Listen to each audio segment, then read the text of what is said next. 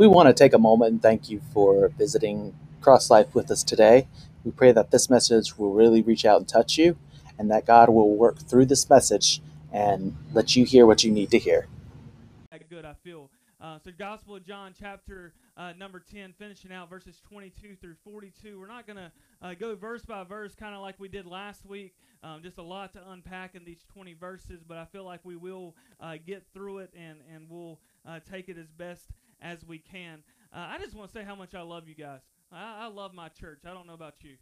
Um, it, it's just been a, a, a blessing. Like I, I'm thinking about the family meeting all, all morning long. I've been thinking about uh, all week long about what God is doing uh, at Cross Life, and we've got three big items uh, that we're going to talk about after the service. And if you're not a member of Cross Life, we want you to stay anyway.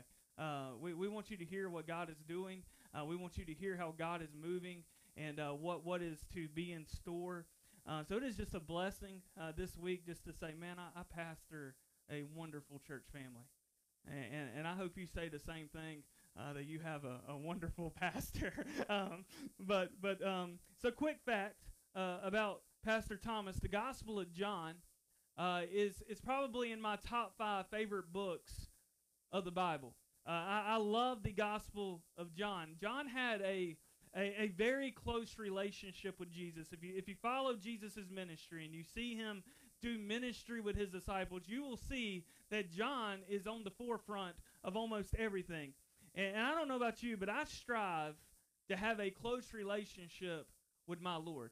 I, I strive every day, and I, and there's some days that I fail. There's some days that that maybe I don't do as good as I should. Uh, but I strive every day to have that close relationship. So I've always said I want to be like John. Uh, I, I want to have that closeness to uh, my Jesus, and he was known for being close. Okay, he, he was known also for a different way of writing his gospel. If you look at Matthew, Mark, and Luke, a lot of the stories are the same. But if you read through the Gospel of John, like there's there's not hardly anything in, in the Gospel of John that's in Matthew, Mark, or Luke. And so uh, I really encourage you when you're reading the Gospels, uh, read it from their from their eyes. And if you read the Gospel of John, you will see it in a totally different way. John writes in this kind of way that I I learned by uh, attending school and, and, and just studying that that he writes behind the scenes. Okay, he, he writes behind the scenes of this glimpse that uh, is, is, taking place in his life. Uh, he's looking at his eyewitness uh, account, and the book was written in just a way that honestly wants you to be closer to Jesus. Uh, it really wants you to be drawn through your reading. So you should feel invited uh, when reading through this gospel. Uh, when, when, when somebody gets saved, if I have a child get saved, or, or a student, or even an adult, I always tell them, start in the Gospel of John. I've always said that. I, I remember as a little boy when I got saved, my dad gave me a Bible uh, for me to read. Like one of a big boy Bible is what I called it. Uh, got a big boy Bible, and he said, "I want you to start in the Gospel of John." And he said, "Every night I'm going to take you through a chapter, and we're going to do it together." And so I remember that.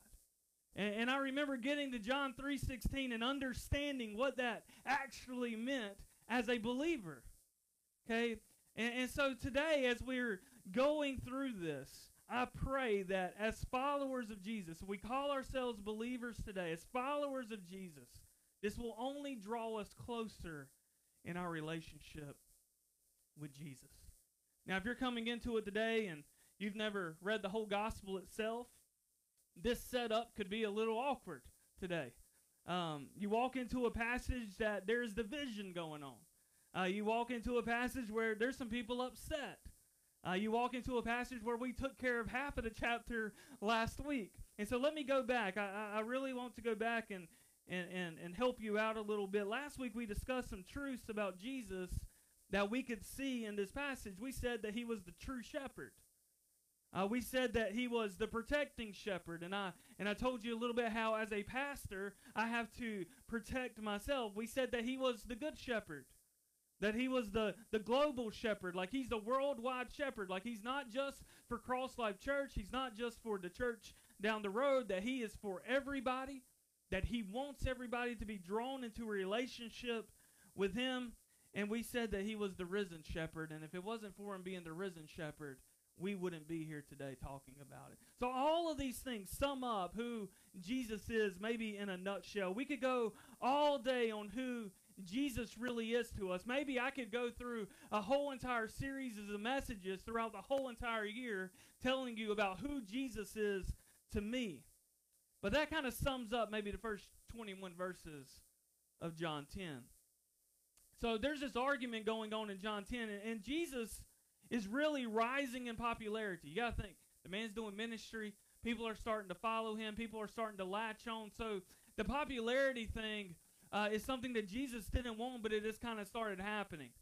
Okay, and the ministry that he was doing, the miracles that he was performing, the things that he was doing as he was walking down the road talking to people, people are following him and they're seeing things that he is doing.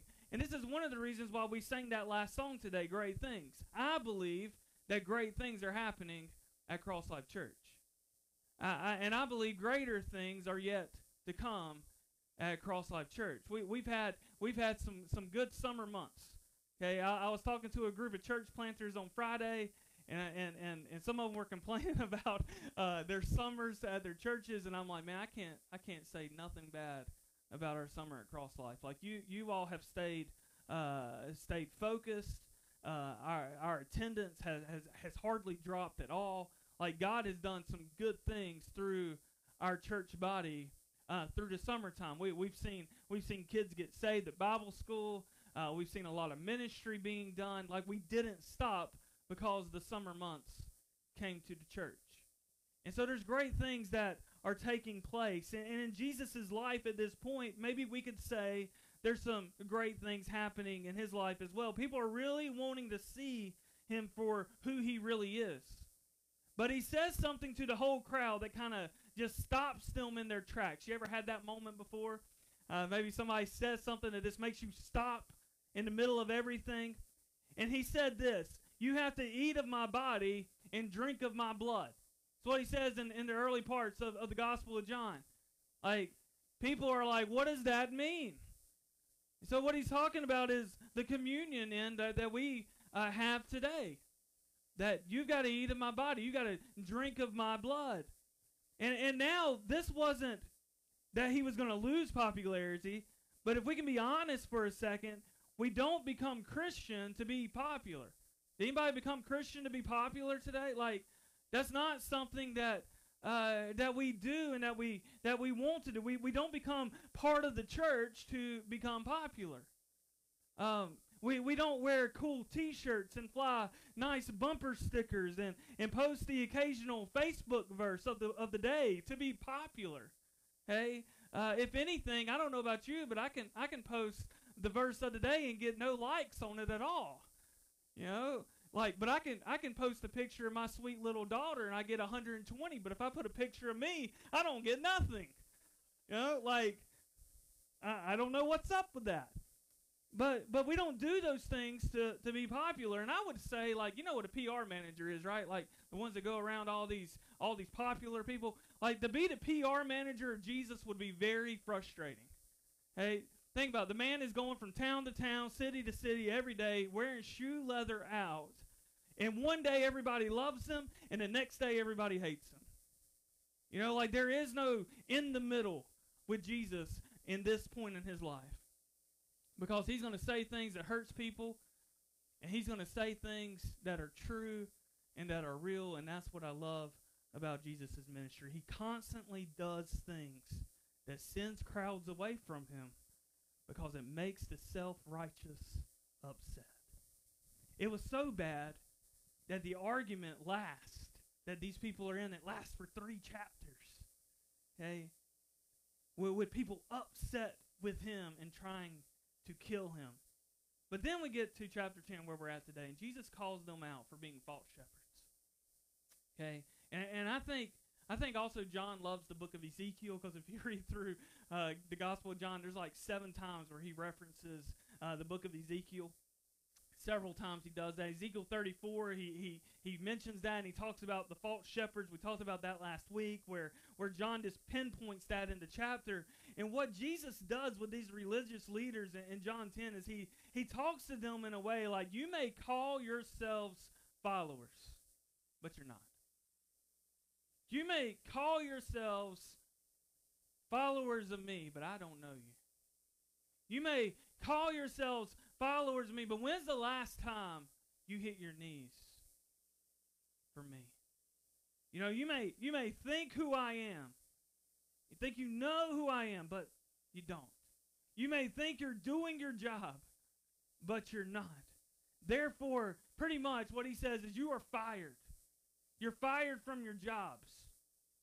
And, and he says, I'm the good shepherd, you're the bad shepherds, and you're done. Because all you've cared about is keeping your 9,000 laws.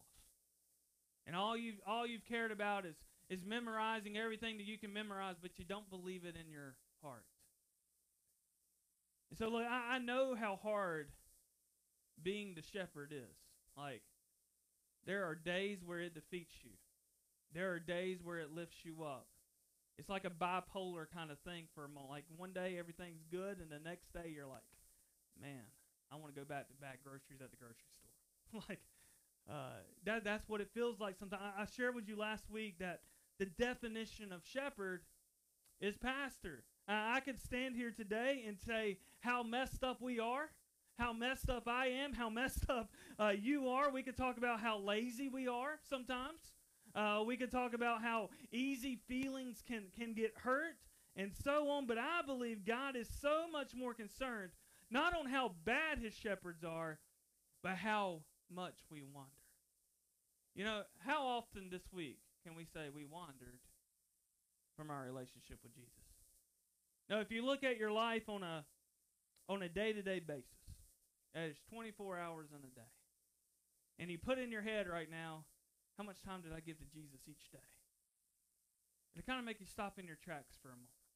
Now, how often did I think about my relationship with Jesus? How often did I want to go out of my way to, to share about my relationship with Jesus with somebody else? God loves his sheep and he continues to do so by holding bad shepherds accountable. Now, there, there's many that Jesus is confronting as self righteous shepherds, and there are many hurting and broken people out there. God is serious about confronting people who have made the church about themselves and their own agenda. He'll confront those. Okay? We don't we don't have to worry about that. You know, I, I believe that we need to be more concerned about pastoring the people than we do about becoming a celebrity. He, he loves his sheep and he's good about confronting it. So Jesus says, I'm the shepherd. These are the sheep. Now get out. And then in John chapter 10, verse 24, those religious leaders respond to what Jesus says. Can you put verse 24 on the screen for me? If you have your Bible, this is what the Bible says. Then the Jews surrounded him, and they said to him, How long do you keep us in doubt? If you are the Christ, tell us plainly. Now, we went through 20 verses last week of Jesus plainly telling them who he was, right? Like, I feel like when I read that, Jesus was pretty upfront and, and, and told them who he was. But here's the thing He's been pretty blunt with them already. And so at this point, if you know anything about Jesus' ministry, like he's going to come in, he's going to ease himself in, he's going to be buddy buddy, get that relationship. But if they don't listen, he's going to confront them in a different way. He does that several times throughout Scripture. He's told them over and over Another sign of a bad shepherd is they don't listen well. They don't listen well. And so these religious leaders are telling the master communicator, the one that the one that created communication that he doesn't communicate well. So Jesus says, "Look, I, have told you," but he doesn't stop there. Verses 25 and 26. Jesus answered them and he said, "I told you, and you do not believe. The works that I do in my Father's name, they bear witness of me. But you do not believe because you are not of my sheep, as I said to you. See what he does there? Like in the verse 20 verse, he's just kind of easing his way in, talking to him about how good he is, talking about what he's done. And now all of a sudden he says, I've told you this, but you did not believe because you are not of my sheep. Church, I don't know about you, but when I leave this world and I'm standing at the pearly gates, I don't want to hear Jesus say to me, I never knew you. But that's pretty much what he's saying to them on earth. I don't know you. I, I, don't, I don't know who you are. I don't know your name. I really don't know where you've come from. And so I want you to hear this. Believing in God is never just about what someone says. Believing in God is never just about what someone says. When you hear from someone, it's never really about how good someone can share. Hey, uh, over the last year, can we agree that this world has turned into what we would call defense mode? Like you can't have a three minute conversation with somebody without it getting blown up. You know, it, it's defense mode. Can can we agree that no matter what the situation may be, that people, or let's just be honest, let's say let's say we we put our guard up and we write somebody off because of the status of how they believe. I've caught myself a couple of times. You know, like prejudgment. Like you ever have you ever looked at the book cover and like you judged a book by the cover of the book? Like I've done that a lot. If um, I'm not a huge reader, uh, I do read occasionally. I'm trying to do better at that. I'm actually trying to read a book a month this year, and I'm about three months behind. Y'all pray for me. Um, I'm dealing with it. Uh, but I've read more books this month or this year than I have in probably the last two years. So I'm doing good. But but here's the thing: if we judge the book by the cover and we never see the details inside, we never see the heart.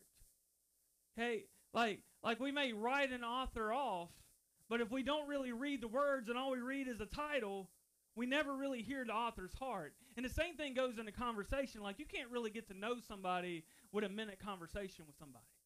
Like it's going to take you time to unpack their life. Uh, it, it's going to take time. Like my story. If if I told you, oh, well, you know, I, I planted a church, well, you might write that off. But if you hear the story of of why we planted the church and how we planted the church and what we're doing here planting the church, things make a little bit more sense at that point. And you don't find that out in a two minute conversation. Hey, now you can share your faith with somebody in two minutes. You can let them know if you're a believer or not in two minutes, but they're not going to know your life story in two minutes. Hey, they're just going to see little details. And it could be that the person you're talking to has formed an opinion in the last year, but you'll find out for 20 years, they thought a different way. But because of one instance, they said they'll never go back. That's what I find in the church, uh, in the church role of things today. Hey, like we, we've had we've had so many people come into our church that have been hurt by the church, and, and I embrace that because I know what it's like. I, I've seen it as a child, as my dad, as a pastor. I've seen it growing up as being a youth pastor. And I just get to sit kind of in the background of those things. And then as a pastor, I've seen those things. But what happens is we form the opinion on church based on one experience a lot of times. And maybe that's not the right way to do it. So we have come to an agreement that, that maybe we're a little defensive. But not only that, in the world today that we live in, in a time where things are so messed up, words get twisted a lot too, do they not? Like, if you think about it, we, we twist words in such a in such a way. We live in an era where we will pick up somebody else's part of their sentence and you didn't hear the first part of the sentence. And and and maybe it's the pastor's words. Okay? Uh, maybe you heard me say an ending of a sentence, but you didn't hear the first half. Or maybe you heard the first half, but you didn't hear the rebuttal at the end. Okay, if we're just honest this morning, it's never just about how something is said or articulated. And Jesus says, You can't hear me, and it's not because I'm not explaining it well, it's because you don't trust me and you're not mine. And so here we can just ask the question: Have you ever have you ever just thought of someone in your life that's smart? You know, like like man, that person's brilliant.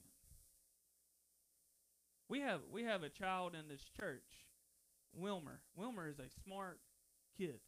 And all you gotta do is sit down, Miss Irene. You've done a good job with Wilmer. Like that kid blows my mind with questions that he asks. How old is Wilmer? Thirteen.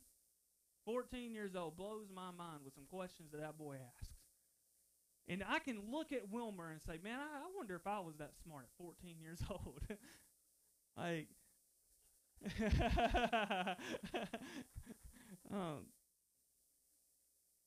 I look at I look at people like Morgan. Morgan, I'm gonna pick on you for a minute. Morgan, how old are you, Morgan? 14. 14 years old must be the thing today. 14 years old. Morgan is one of the most mature 14 year old girls I've ever met in my life. You know, and that starts at home, right? Like that that starts in the home. But but here's the thing, okay? They can say the most off the wall thing, and these people we still think they're smart. Okay? like and that, that might be Wilmer. um, have we ever met the person, I won't say names in here, but have we ever met the person that jokes so much that when they get serious, we don't know if they're serious or not? Communication communication is never about what you say, it is about who you are. Say that again. Communication is never about what you say, it is about who you are. These religious leaders here are on defense mode now. They they know they've messed up. And so they will do what they have to do to pinpoint it back on Jesus and say, "Well, you haven't communicated well. You you haven't done your job very well. You haven't told us. And Jesus says, Oh, yes, I have. But you didn't hear me because you don't know me. He says, If you knew me, you would hear my voice and you would recognize what I'm saying. Church, self righteous people want to blame the explanation. But when you have a shepherd, you don't just pick apart the words. You have to know the heart, you have to know the voice, and you have to trust and know that they are carrying themselves the way God wants them to. And, and if you do that, you will know that hearing is based upon being His and being a person that knows Him, a person that hears Him. And once you are His, whatever He says is brilliant. Okay? Because it's His Word and is rooted in who He is and it's who He wants us to become. When you don't know Him, you will never hear him. So hearing is giving to those who are his, that know him, and that follow him. And it isn't even our ability, it's all about his ability to allow us to know and to hear. We've got to know Jesus and we've got to hear his voice. And the question is do we know what his voice sounds like in our life today? When he is speaking to you, when he is telling you to do something, are we obedient to what he's telling us to do? There's there's three guys in here this week that's going to start a youth ministry here at our church for the very first time. That's going to start a weekly ministry. And it's all because they've heard God's voice and they said, we need to do this. And for three years, y'all, like I've been jumping up, like, we need a youth ministry. Like, and we don't, Irving just came out, uh, and we don't, and we don't get it. like, but it's in God's timing, right? Like it's his timing that things start. It's his timing that things get birthed. And sometimes as a shepherd, we want to birth things that God hasn't told us to birth yet. Hey, but we get passionate about it and we see the things are happening. We're like, this is what I want to do. But really, it's not his timing. I believe this time it is his timing. You know why? Because we've got three guys that want to lead this group, that want to love on these students and what God says, Thomas, I'm taking your hands out of it, man. Like, I, have grown three people up to do it for you. And I love that about ministry. I love it about me. I was so proud, proud of Patrick this, this past Friday night. We were sitting at Olive Garden together, but our families, we, we do life together all the time, and sitting at the dinner table. And I've been interviewing people all week long in the church for my brother's doctoral paper that he's writing. And uh, Patrick wanted to know those the question. Like, let me let me let me take a stab at them. So we're talking about that. Well, not only that, but at the end of the night, Pastor just takes it upon himself and just looks at the waitress like, "You go to church?" And he starts sharing the church with this lady. Like I told, I looked at Patrick and I said, "Man, three years ago you would have never done that." Thank God for the things that He is doing through our people, through the growth of our people. And, and, and I just go back to when we shepherd right and we grow right and we keep our eyes locked on what God is doing in our lives, that is when things blossom. And so, church, I just want to brag on you today. Like, I am so proud of what you are doing and how you are carrying the gospel out. We're seeing people come into the church because you are inviting people. You're intentionally going out there and saying, hey, I want you to come to my church. It's fun stuff. When all of this takes place, Jesus says something else, though. Look at verses 27 through 30. Man, I need to hurry up. Um, Jesus says that my sheep hear my voice, and I know them, and they follow me. And I give them eternal life, and they shall never perish, neither shall anyone snatch them out of my hand. My Father, who has given them to me, is greater than all, and no one is able to snatch them out of my Father's hand. I and my Father are one. And so, this is what I want you to do. I know it's weird, and sometimes Pastor Thomas can be weird. I want you to look at your hands. Don't look at me, look at your hands. And you may think, Pastor, this is weird. It's probably not the weirdest thing I've done, I'm going to do today. So look at your hands. Look at what God has given to you. Look how uniquely designed your hands are that He has given you. The fingerprint that identifies who you are is nobody else's fingerprint in this whole entire world. These hands that you are looking at are highlighted in the text. These hands that Jesus wants open, these hands that Jesus wants clean, these hands that Jesus shows you are worthy, you are loved, you were bought at a price. And these hands that Jesus wants you to use for his worship. And when you read John chapter 10, verses 27 through 30, and you look at your hands and you realize who you are, it is a totally different story at that point. He says, no one is able to snatch them out of my hand. I and my Father are one. Jesus says, They hear me because they are mine. He says, I have them in my hand. And God has taken the Father's hands and He's put them on top. And He says, My hands and His hands are one. He says, No one can take me because He is mine. And so we can look at this as the Trinity thing, and, and I know the youth had questions about this over Bible school. Like, they're all one. But the Father reaches down his hand to Jesus' hands. And they join together. And then when Jesus leaves this earth, the Holy Spirit comes on. And we can say the Holy Spirit's hands take the earth on its shoulders. And this is the thing self righteous people can't take that from you, they can't take your hand away. If you're a believer of God today, your fingerprint is there. And He gave it to you. And He gave you every little vein that's in your hand and everything that looks differently. Nobody's hand, if you, if you put all the hands up in here, they may look like hands, but you get inside those hands, it's a totally different story. Jesus protects that. You see, he says you being the sheep of Jesus means that you're secure.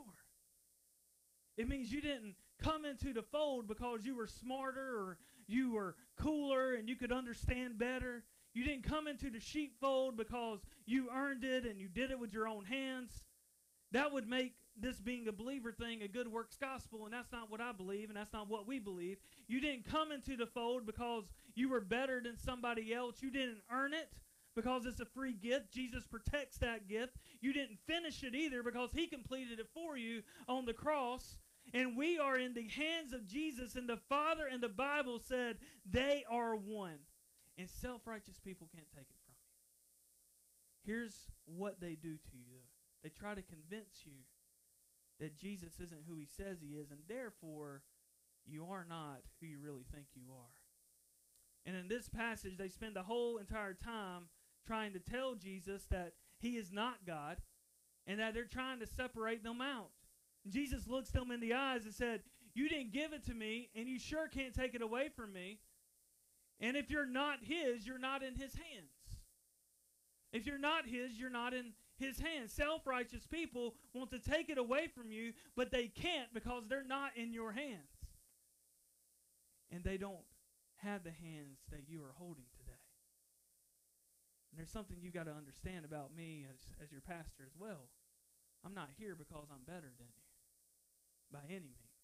Some of you are, are more sharpened in, the, in, in God's Word and Scripture than I am.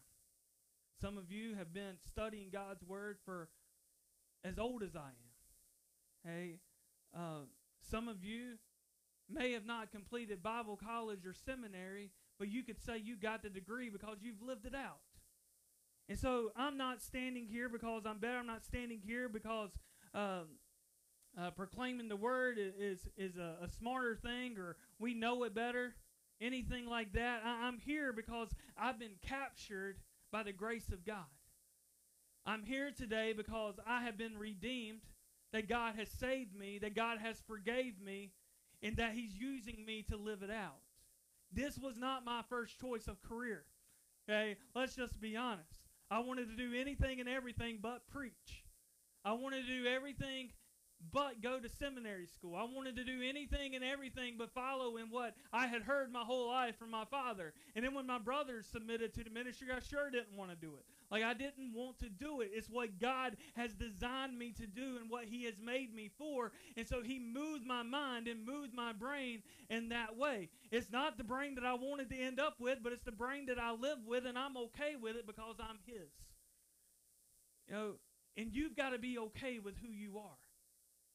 Some of you, God is working in your heart right now. And you've got to answer to that call.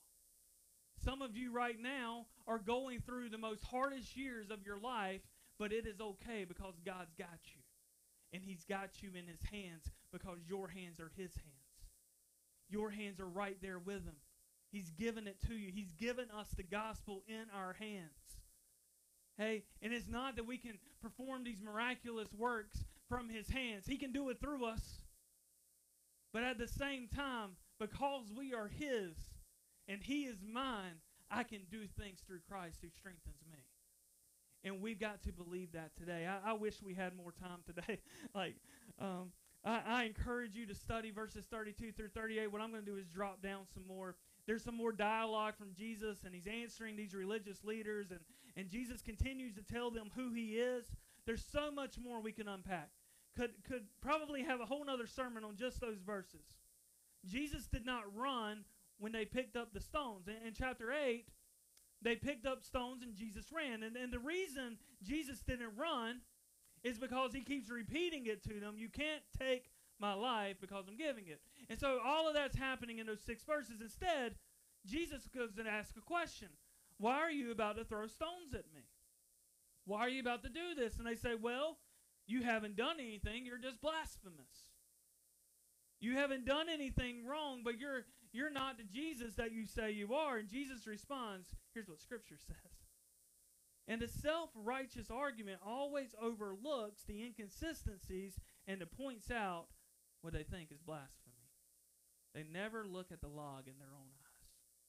They're always looking at the speck in other eyes. And Jesus just calls it like it is. And he's like, look at your your your inconsistencies. Like, look at yourself. Listen, the self-righteousness makes you blind to your own log.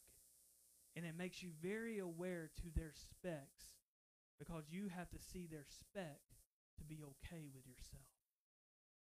Let me say that again. Self righteousness makes you blind to your own log that's in your eye and it makes you very aware to their specks because you have to see the speck to be okay with what you're doing with yourself.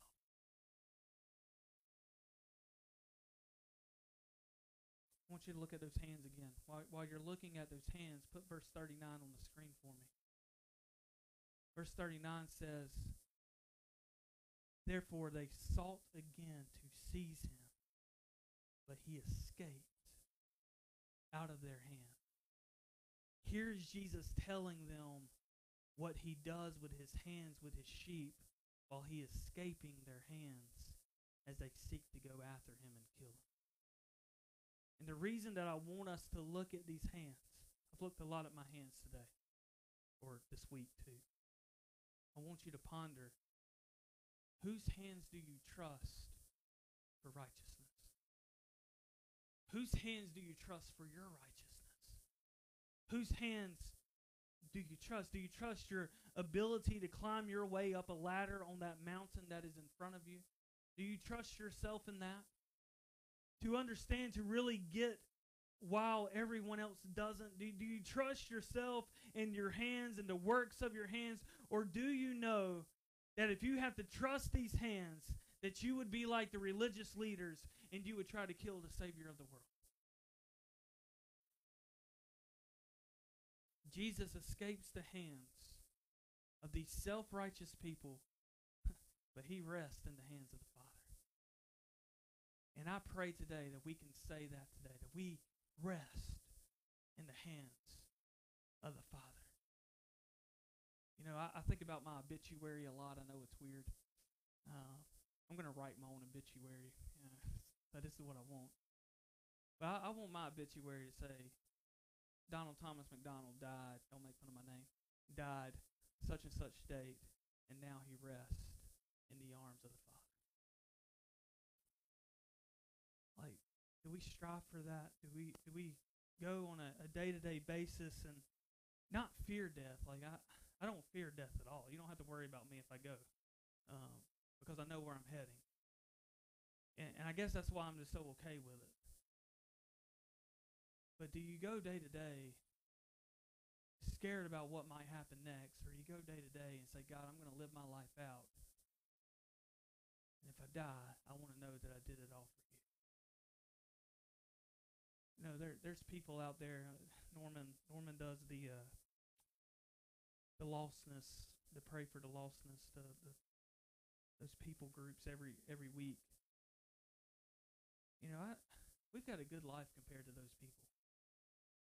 And you think about countries around this world, like we, we live a good life compared to what some people have to go through. And the disciples, the death that they died to be the disciple of Jesus was a very gruesome one for most of them. Like, it could be a lot worse. And when I think about all of this imagery that we're talking about today, and shown through this text, I told you John puts it out in a different way. I think about how often people in this world are trusting their hands, and they continue to trust their ability. And I've heard a lot of boasting and self and praising self because we don't hear right or explain it right or believe it right or have the right thing. And the whole reason that we struggle is because we don't have it right. And it's if that's you, because you don't know your Lord and Savior.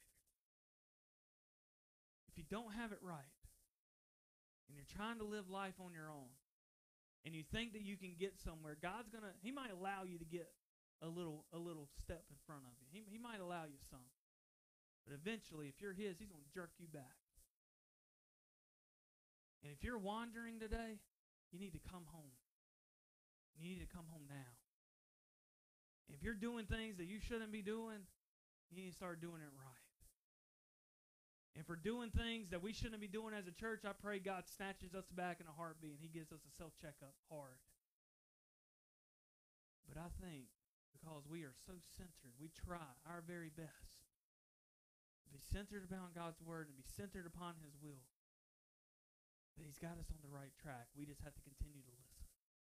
We've got to listen to the Good Shepherd. Don't don't always listen to me. I mess people up. Okay. Um, but if I trust God and trust God for clear mind and clear heart, then you're going to see God through me as your shepherd. The only reason why I can rest is because I know I am in his hands. He has captured me, he has secured me, he has given me an ability to hear and to listen, and it's kind of a weird thing. And the only only reason I don't worry myself to death with CrossLife Church anymore, I used to. Some of you on on the early days, you know, I worried myself. Jeanette was part of that. Rosalie's been part of that. Britt and Cindy's probably been a little part of that. Like John and Kathy, y'all, y'all knew on the first couple of months that you got to know me, like I worried myself to death over CrossLife Church, but I rest with CrossLife Church now. The reason why I don't rest now is because I'm too excited about the things going on at CrossLife Church. You know, but I know that CrossLife is in His hands, and there isn't a decision that leaves this place without going into His hands first. Instead of being ready to throw stones, people's got to put stones down and trust the hands of the Good Shepherd. Because his name is Jesus and he knows my name. And you're not just a number, you are a name to him. He knows who you are, and nothing can separate you from him if you are a believer today. And he knows he's going to lay his life down for his sheep. That's what he says in these verses.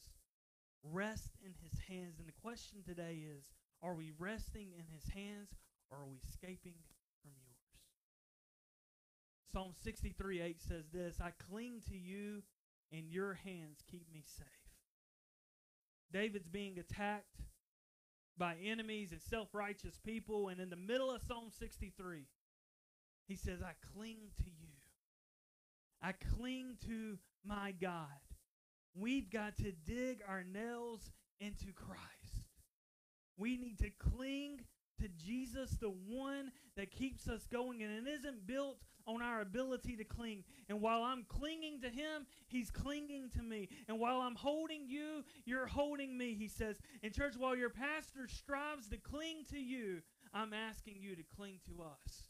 Cling to my family, cling to the church, trust his voice, trust his hand, and as he reaches out his hand, trust him and cling to him because there's going to be some crazy things happen here at CrossLife in the next couple of years. But we've got to trust that He knows what He's doing. I think about it all the time. God knew exactly what He was doing when He moved and relocated this church to Salisbury. If you think back to that Spencer building, I don't know. Sometimes I miss the education space in that building uh, for the kids. But other than that, like when God did it, we said greater things are to be done. And we made that the motto from day one when we moved here. We said, this is what's going to happen. And I told you to be ready. Like I, I, remember saying in our in our family meeting that day, you better be ready or you might have to catch up because it's going to happen quick. And Tiffany asked me a question about a week ago, and she said, "Thomas, did you think it was going to happen this quick?" I said, "No. Are you crazy? like, uh, never in my life did I think six months after we moved locations that we, we would be complaining about space. Bible school was real, y'all. Like, you put 115 people on this campus, we got a problem. it's a good problem. Never in my life did I think I'd go into a meeting and hear people talk about we're going to have to construct a new building one day. Never did I think three months after we got here we would be talking about at what point do we need to offer a second worship service? At what point do we need to think about expansion? At what point do we need to think about projects and so on and so forth? Never did we think, leadership team, never in a million years What it says six months after we move, this is the problem we're going to have. But God knew. And God knew what He was doing as He sent one family, one by one by one, to link arms with the church and it's like every family that has walked into our family here have fit right in and they link perfectly with us. God knows what He's doing. And you know why? It's because we rest in the arms of the Father. And I pray today that you rest in the arms of the Father. That every decision personally that you make, every decision that the church makes, Every decision that your spouse makes, your kid makes, cling to and pray that they rest in the arms of the Father. Let's pray. God, thank you. God, thank you for your word. Lord, thank you so much for the Gospel of John, chapter 10. Lord, what a powerful chapter. God, you are the good shepherd. And we know right now, Lord, that as we look at our hands, that you have created us in such a miraculous way. God, and nobody else on this earth, only, only God could do that. That everybody is different. That my fingerprint is the only fingerprint that looks like that. That my fingerprint identifies who I am. But Lord, I pray my fingerprint identifies who I am in you. And Lord, today I, I just pray that if there is one person wandering from the truth, that you would get a grip of their heart in this service. Lord, that we understand that we can't do life without you. God, there may be days where we try to do it without you, but Lord, on those days, I pray you'll snatch us right back. Lord, I, I pray that you keep us checked up. I pray that that we would only lead by your conviction, by your leadership, by your spirit. God, that we would be in one mind and one accord and understand that we're one voice. Lord, right here on this earth, I pray that CrossLife Church will be a beacon of light in this community like they've never seen before. Lord, right here in this Oakland Heights community, we know that there are people wandering from you. There are people without a relationship with you. And God, help us by reaching them. Lord, we know that as school goes back into session, there are teachers, there are there are schools that need a gospel presence. God, would you allow us to do that? Lord, I pray specifically this week for our student ministries. Lord, I pray as these youth come together with these teachers, these leaders, that you would use them, God, to speak life into these kids. God, that this wouldn't just be a weekly meeting, but God, this would be a weekly revival that they come to. God, as they hear the word, Lord, help them respond. As they teach the word, Lord, help them prepare in a way that they've never prepared before. Bring light to the scripture like they've never seen before. Lord, as we close our service and we sing a song of In Christ alone, I pray we can say that in Christ alone I place my trust in you. All these things we ask in Jesus' precious and holy name. Amen. Praise team, if y'all come on up. In Christ alone is going to be our closing song today. If you need to respond, you come. I'm here to talk to you. If you need to give your life to Jesus today, we're here to talk. If you don't want to come, use this altar to pray for something you're going through on your own. You come. In Christ alone. Y'all sing with us.